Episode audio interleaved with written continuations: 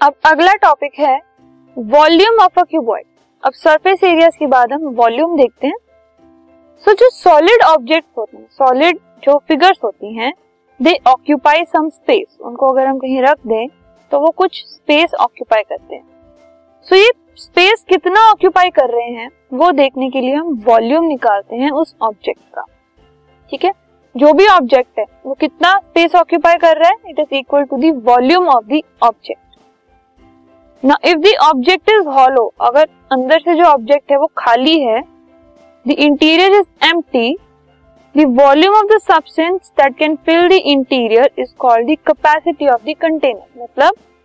एक कोई भी आपके पास कंटेनर है, जो कि एक सॉलिड ऑब्जेक्ट है, बीच में से वो खाली है तो हम उसके अंदर कोई चीज़ फिल कर सकते हैं, भर सकते हैं। तो कितनी उसके अंदर चीज़ भरी जा सकती है, वो देखने के लिए हम उसको कहते हैं उसकी कैपेसिटी तो कितनी जगह कोई घेर रहा है कोई स्पेस ऑक्यूपाई कर रहा है वो होता है उसका वॉल्यूम और वो अपने अंदर कितनी चीज़ को फिल कर सकता है वो है उसकी कैपेसिटी सबसे पहले हम देखते हैं volume of cuboid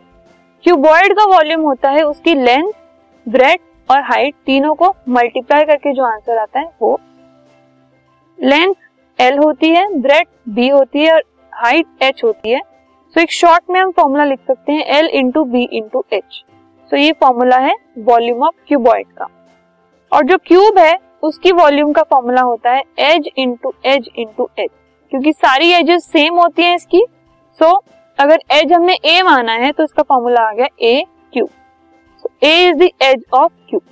so cube का जो वॉल्यूम है उसका फॉर्मूला इज़ ए क्यूब और क्यूबॉइड का formula is L into B into H